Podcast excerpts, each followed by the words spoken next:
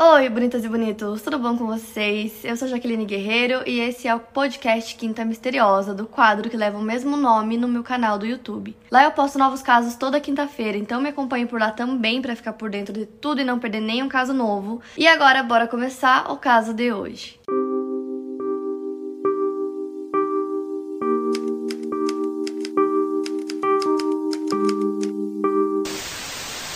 Stacy Castor nasceu no dia 24 de julho de 1967 em Clay, Nova York, nos Estados Unidos. Quando criança, ela não tinha medo de nada, segundo sua mãe. Ela sempre vivia fazendo várias perguntas sobre todas as coisas, ela queria saber o porquê de tudo. Tanto que às vezes a mãe dela permitia que ela só perguntasse o porquê de três coisas por dia. A Stacy conheceu o Michael Wallace quando ela tinha 17 anos, em 1985. Os dois se apaixonaram e a Stacy sentia que o Michael era o seu verdadeiro amor. Eles namoraram por três anos antes de casar e depois do casamento eles tiveram sua primeira filha, que se chama Ashley, em 1988. Em 1991, eles tiveram a segunda filha, que se chama Brie, que acabou se tornando a garotinha do papai. É, o Michael era muito próximo dela, ele amava muito a Brie é, ele não tinha toda essa proximidade com a primeira filha do casal. A Stacy trabalhava em uma empresa de despacho de ambulâncias, enquanto o Michael trabalhava como mecânico à noite, então ela trabalhava em outro período. Acabou que ele ficava com as filhas a maior parte do tempo, né, de manhã até a tarde, ele ficava cuidando das filhas em casa. O casal acabou se distanciando um pouco por conta disso, e aí começaram a surgir os rumores que eles estavam tendo casos. A Stacy disse que o Michael teve casos na época que eles namoravam e que ela tinha certeza que depois do casamento também. Então, no fim de 1999, a Stacy começou a conversar com as amigas dela sobre o assunto. Ela disse que é, ela estava pensando em pedir o divórcio, que eles não estavam muito bem. E aí, uma amiga dela até chegou a passar o contato de um advogado para ela. Só que como estava no fim do ano, se aproximando do Natal, das festas de fim de ano, ela decidiu esperar passar todas essas festas e ela pediria o divórcio no começo do ano seguinte. E justo nessa época das festas de fim de ano, Michael ficou doente, é, ele não se sentia bem, ele não parecia bem. Os membros da família se lembram dele de várias maneiras, agindo instável, tossindo, parecendo inchado. Alguns dias ele tinha dificuldade de andar e falar. E como essa doença inexplicável acabou persistindo durante a temporada de férias, a família encorajou Michael a procurar um atendimento médico, que ele não fez. Até que no dia 11 de janeiro de 2000, a Ashley, a filha mais velha, chega em casa e ela percebe que o pai dela tá um pouco esquisito, mas aí ela precisa ir buscar a irmã mais nova na escola. Então as duas voltam para casa e o Michael tava deitado no sofá, então elas chamam ele, conversam com ele, ele tava imóvel, ele não respondia. Então eles chamam uma ambulância, ele é levado para o hospital e lá ele é declarado morto porque ele teve um ataque cardíaco. A Ashley acabou se sentindo um pouco culpada é, pela morte do pai, mas ela tinha só 11 anos quando isso aconteceu e ela disse que ela viu que ele estava com uma aparência de doente, ela disse que ele levantava e abaixava o braço, que ele estava esquisito. Só que na época ela era muito nova, então ela não percebeu que tinha alguma coisa errada. A irmã do Michael ficou em dúvida sobre a causa da morte quando ela descobriu que era ataque cardíaco, então ela solicitou uma necrópsia para o cadáver do Michael, só que a Stacy recusou, disse que ela acreditava no que os médicos tinham falado, que eles estavam corretos sobre a morte dele. Ela disse que ela não tinha nenhum motivo para duvidar do que os médicos tinham falado e que o Michael sempre teve vários problemas de saúde, problemas com drogas e bebidas alcoólicas. Após a morte de Michael Wallace aos 38 anos, a Stacy recolheu uma apólice de seguro de vida de 55 mil dólares, então ela pagou por todos os gastos com o funeral e depois levou as filhas para Disney. A Stacy conheceu David Castor por meio do seu chefe em 2001, um ano depois da morte do primeiro marido, e o David também foi casado uma vez e ele tinha um filho. Os dois acabaram se relacionando e se casaram em agosto de 2003 e ela adotou o sobrenome dele. Segundo relatos, a Stacy tinha encontrado seu príncipe encantado em David. Ele era um homem alto e bonito que possuía seu próprio negócio, ele amava o ar livre. Amigos do casal disseram que o David fez a Stacy se sentir segura desde o início. Ele comprava vestidos e levava ela para jantares chiques. O David também tinha uma empresa própria de ar-condicionados. Quando a Stacy falava sobre ele, ela dizia que ele era muito trabalhador, que ele era sua segurança, seu apoio e sua força. As amigas da Stacy disseram que ela estava apaixonada, muito feliz, porque o David a tratava super bem como uma princesa. Então os dois casaram e foram morar juntos, é, a Stacy, o David e as filhas dela. As filhas da Stacy diziam que às vezes tinha tensão em casa que o próprio David provocava dizendo que ele já tinha um filho e que ele não iria fazer papel de pai para elas. Mas ao mesmo tempo, a Stacy contou que ele queria que as filhas fizessem as coisas sem questioná-lo e elas sempre questionavam. E aí, em agosto, o David queria fazer uma viagem romântica, ele e a Stacy, para comemorar o aniversário deles. Só que aí, ela tinha as duas filhas e a Ashley não poderia ir nessa viagem de qualquer forma, porque seria uma viagem um pouco extensa e ela estava trabalhando. E aí a Stacy não queria deixar a Ashley sozinha, então ela decidiu que o melhor seria se a Brie ficasse também. E aí eles começaram a discutir sobre essa viagem, segundo a Stacy, a discussão durou muitas horas. Eles discutiram, discutiram, até que o David ficou um pouco chateado decidiu pegar uma garrafa de bebida e ele entrou no quarto deles e se trancou. Então, no dia 22 de agosto de 2005, por volta das 2 horas da tarde, a Stacy liga para emergência e ela disse que o marido dela tá trancado no quarto já tem muitas horas, que ela não falava com ele desde domingo às 5 da manhã, que ele tava bêbado, que por um momento ela conseguiu ouvir barulhos vindo do quarto, só que já tava quieto há muito tempo, ele não atendia a ligação, ele não respondia. E ela disse que estava começando a ficar preocupada. E ainda no telefonema ela contou que os dois discutiram na sexta e que o David mandou ela pegar as coisas dela, pegar as filhas e ir embora da casa dele.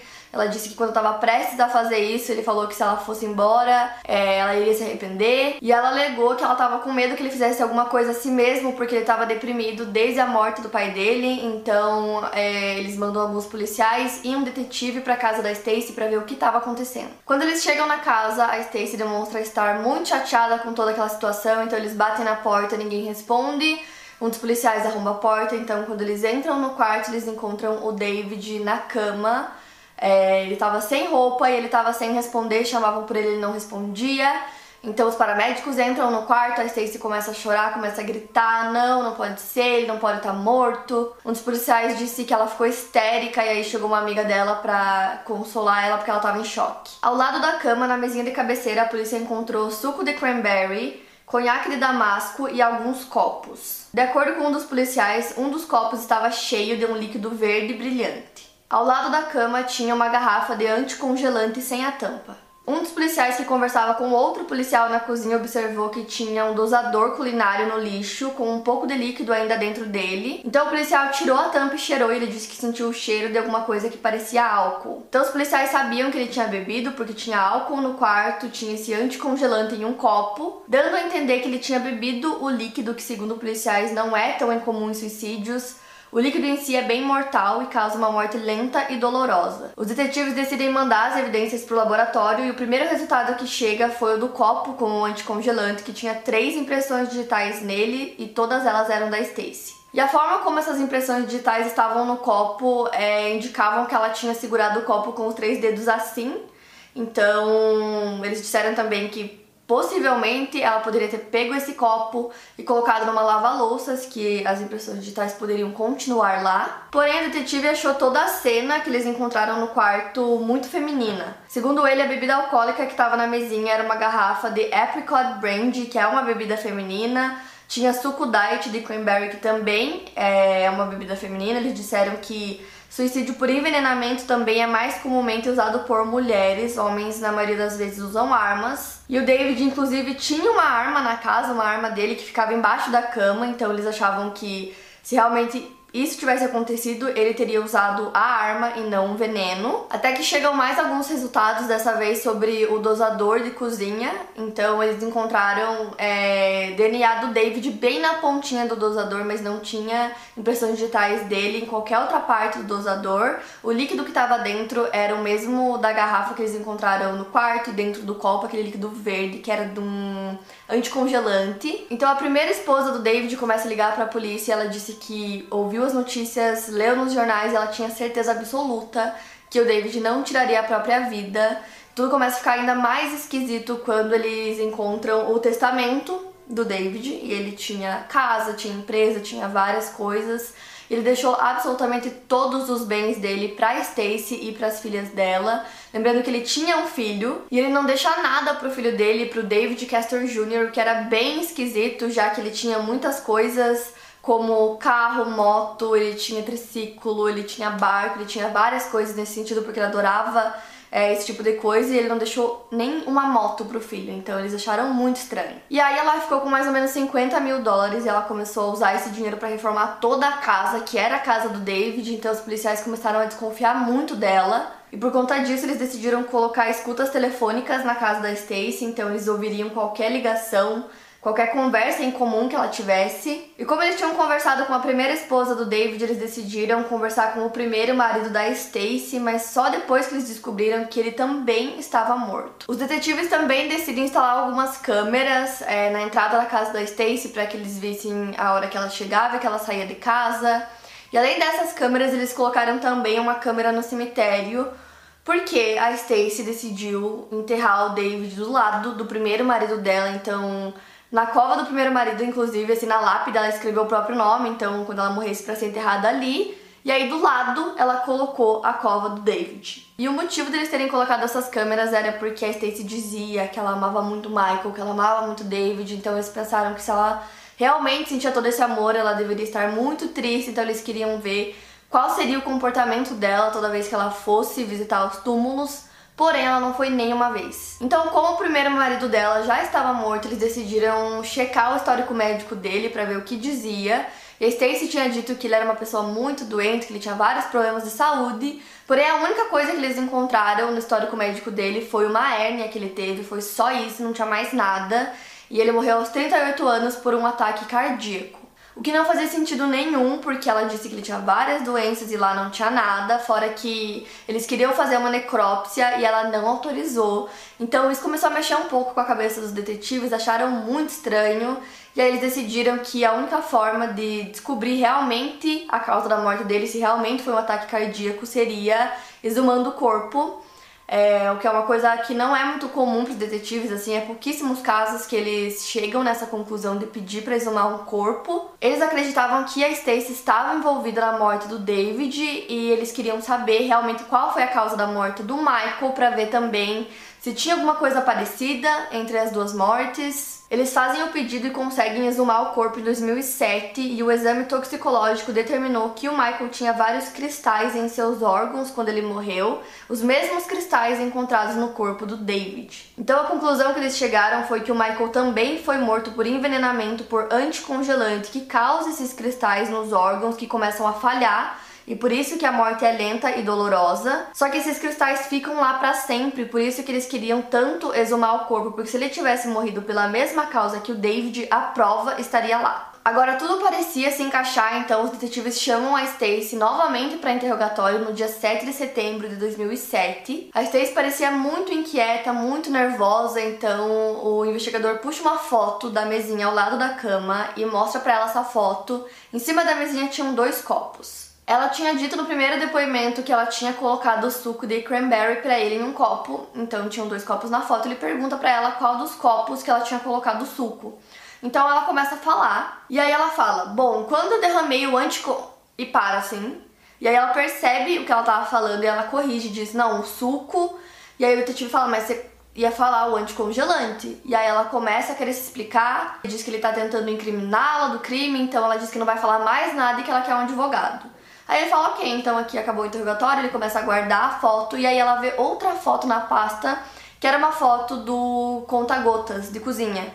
E aí ela pergunta imediatamente por que, que eles têm aquela foto, o que, que o conta-gotas tinha a ver é, com a morte do marido dela, e aí ele disse que não vai responder porque o interrogatório terminou ali. Logo depois ela liga para as filhas e conta o que acabou de acontecer. Ela diz: Ah, eles estão tentando me incriminar, eles me chamaram novamente, começaram a dizer que eu sou a culpada. E aí a Ashley responde que isso é impossível, que a mãe dela jamais faria nada para machucar o padrasto delas. E aí a polícia continua juntando as evidências, passam alguns dias e aí a Stacy descobre que o corpo do primeiro marido dela foi exumado. Então aí ela decide ir até o cemitério e a câmera ainda estava lá, né? Os telefones dela também já estavam grampeados. Lá no cemitério mesmo ela faz uma ligação e aí eles escutam a ligação e ela diz que ela ficou sabendo que eles encontraram anticongelante é, no primeiro marido dela também, só que ela disse que ela não acredita nem por um segundo que isso seja verdade. E aí passam alguns dias, a filha mais velha da Stacy, a Ashley, se forma na escola e aí ela vai pra faculdade. É, ela ficou bem chateada quando ela descobriu que o corpo do pai dela foi exumado, porque ela achou uma falta de respeito. Então, no primeiro dia de aula, dois detetives aparecem na faculdade e chamam ela para conversar. Eles fazem algumas perguntas para ela e depois eles contam os resultados que vieram do laboratório depois que eles mandaram o corpo ser exumado. E aí eles dizem que o pai dela morreu por envenenamento de anticongelante e não por um ataque cardíaco. Logo depois que eles vão embora, a Ashley liga pra mãe dela com a voz bem assim engasgada, parecia que ela tava prestes a chorar. E aí ela fala: Mãe, eles vieram aqui, vieram atrás de mim. Eles disseram que o meu pai foi envenenado. E aí ela conta tudo. A mãe dela fica muito brava deles terem ido atrás dela na faculdade. E aí ela fala assim: Por que você não vem pra cá, vem pra casa? É, a gente passou por muita coisa essa semana, a gente tá muito estressada. Vamos tomar um drink juntas. Então a Stacy vai até a casa da mãe dela, achando super legal a mãe ter chamado ela para beber, já que ela nunca tinha dado permissão para que ela bebesse qualquer tipo de bebida alcoólica. Ela disse que a mãe dela era sua melhor amiga, então chegando lá a mãe dela preparou uma bebida para ela. Ela bebeu e depois disso ela pagou. E aí ela acordou no outro dia com muita ressaca. E aí ela foi pra aula e depois ela voltou pra casa da mãe dela. E aí a mãe dela fala: Vamos beber de novo? E ela achou estranho porque era muito cedo mas ao mesmo tempo achou legal, a mãe dela tá tratando ela dessa forma, então a mãe dela prepara outra bebida pra ela. Só que ela disse que a bebida era muito ruim, tinha um gosto horrível, e ela tomou um gole e não gostou. E aí a mãe dela foi e pegou um canudo e falou pra ela beber, que era uma bebida boa, então ela obedeceu porque ela confiava na mãe. 17 horas depois, a Ashley foi encontrada em coma em sua cama por sua irmã mais nova, Brie, que corre chamar a mãe, que liga pra emergência dizendo que a sua filha está à beira da morte. Então a Stacy faz a ligação, enquanto isso a Brie volta pro quarto e ao lado da irmã ela encontra uma carta. A carta parecia ser uma confissão de assassinato no qual a Ashley admite ter matado o pai e o padrasto, mas a carta também parece ser um bilhete de suicídio. Inclusive na ligação, a mãe dela fala que tinha uma carta, que tinha um bilhete ao lado da filha dela. Assim que a ambulância chega, os paramédicos veem que do lado da cama tinha uma garrafa de vodka e alguns remédios, então eles sabiam que o que quer que tenha acontecido com a Ashley tinha a ver com esses remédios e com a bebida alcoólica. E aí elas entregam a carta para eles também, e aí eles veem que essa carta foi feita, né, digitada e impressa num computador, então era uma carta grande de mais ou menos 750 palavras, e até a assinatura da Ashley tinha sido digitada. E aí os testes no hospital revelaram que analgésicos potencialmente fatais foram encontrados no sistema da Ashley e que se ela tivesse chegado no hospital 15 minutos depois, ela não teria sobrevivido. Algumas horas depois a Ashley acorda e lá no quarto estão alguns policiais e os detetives que já começam a fazer milhares de perguntas para ela, eles perguntam sobre os analgésicos, se ela tomou, sobre a bebida alcoólica, perguntam sobre a carta que ela escreveu e sobre os assassinatos. A Ashley disse que a última coisa que ela se lembra era da mãe preparando uma bebida para ela e logo depois de tomar ela apagou, não lembrava mais de nada e quando acordou já estava no hospital. Então ela disse que não tomou nenhum remédio, que ela não escreveu nenhuma carta e que ela não fazia ideia do que eles estavam falando. Na carta, supostamente escrita pela Ashley, ela se referia ao anticongelante como anti-free e o certo seria anti-freeze. Então a Stacy foi conversar com os detetives, com os policiais e ela usou o mesmo termo, ao invés de falar anti-freeze, que é o correto, ela falou anti-free, o que para eles não pareceu nem um pouco coincidência. E logo depois de conversar com a Ashley, os detetives já começaram a desconfiar que aquela carta tinha sido escrita pela mãe dela, pela Stacy, e que era uma forma de jogar a culpa na filha, já que ela percebeu que eles estavam juntando várias evidências. Então, a essa altura, os detetives já estavam desconfiando da Stacy já fazia um tempo, e aí eles não queriam deixar ela entrar no quarto porque eles queriam conversar primeiro só com a Ashley. E aí ela começou a fazer um escândalo no hospital dizendo que ela tinha o direito de ver a filha dela, então eles deixaram ela vê-la por só alguns segundos. E aí ela disse eu te amo e saiu. Os detetives acreditavam que a Stacy tinha escrito a carta e que ela tinha bolado esse plano de matar a própria filha e o plano deu errado porque a filha sobreviveu, então se a filha dela estivesse morta e a carta estivesse lá do lado do corpo, eles acreditariam que foi uma confissão e que ali ia acabar tudo e ela não teria culpa de nada, mas isso não aconteceu. E os detetives agora mais do que nunca tinham certeza que ela tinha alguma coisa a ver com a morte dos dois maridos. Então, ao todo, os detetives juntaram evidências durante dois anos, e aí, no mesmo dia que isso aconteceu, em 2007, a Stacy estava lá do lado de fora do hospital fumando um cigarro e eles foram até lá e prenderam ela. Ela foi presa e acusada pelo assassinato de segundo grau na morte de David e por tentar assassinar a Ashley e incriminá-la pelos assassinatos de David e Michael Wallace. Desde o início, a Stacy disse que ela era inocente e que a culpada era a sua filha mais velha, a Ashley, que inclusive escreveu uma carta confessando os crimes. Porém, quando o pai da Stacy morreu, ela tinha 11 anos de idade. Então, se ela tivesse cometido esse crime, ela teria feito tudo isso com 11 anos. É, a mãe da Stacy, no caso a avó da Ashley, acreditava na Stacy, dizia que a filha dela era inocente, que jamais faria isso, e que ela acreditava que realmente a culpada era a neta. Não só ela, como várias outras pessoas, como amigos e vizinhos também, acreditavam que a Stacy era inocente. Quando perguntada em uma entrevista se a Stacy era culpada, ela disse que não. E aí o entrevistador fala que se ela não é culpada, alguém tem que ser, e aí ela faz que sim. Aí ele fala sua filha e ela concorda. Então, desde o início foi isso que ela disse, que ela era inocente, que a culpada era a Ashley, e foi o que os advogados dela tentaram provar no tribunal. Tanto que eles vão até a casa da Stacy, começam a revirar o quarto da Ashley e encontram umas cartas que ela escreveu.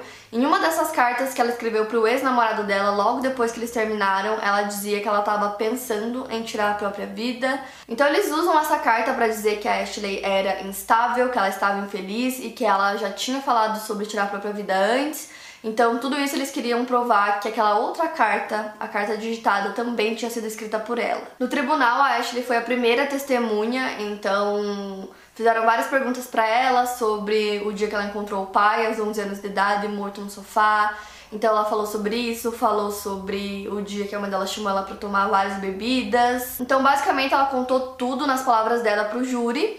E aí, durante todo o testemunho dela, a Stacy não olhou e não fez contato visual com ela em nenhum momento e também não demonstrou nenhuma emoção. Depois foi a vez do advogado da Stacy fazer algumas perguntas para Ashley e aí ele começou a insinuar que ela tinha inveja da irmã mais nova, perguntou se ela tinha inveja da Brie porque ela era a favorita do pai, que talvez esse seria o motivo dela ter assassinado o próprio pai. Ela negou tudo. E aí os promotores entram e começam a argumentar que a carta onde a Ashley teria confessado tudo foi escrita na verdade pela sua mãe, pela Stacy. Eles também argumentam que o suicídio do David nunca fez sentido dada a falta de impressões digitais no vidro, né, no copo ou no recipiente contaminado com a substância tóxica encontrada no anticongelante. Eles sentiam que isso sugeria que ele foi alimentado à força com a substância substância. Então, dadas as evidências encontradas, eles concluíram que a Stacy alimentou o marido com um anticongelante por meio do conta-gotas de cozinha quatro dias antes de tentar fazer com que tudo parecesse um suicídio. A Stacy também disse que o marido teve a ideia de tirar a própria vida com anticongelante enquanto ambos assistiam a uma reportagem sobre Lynn Turner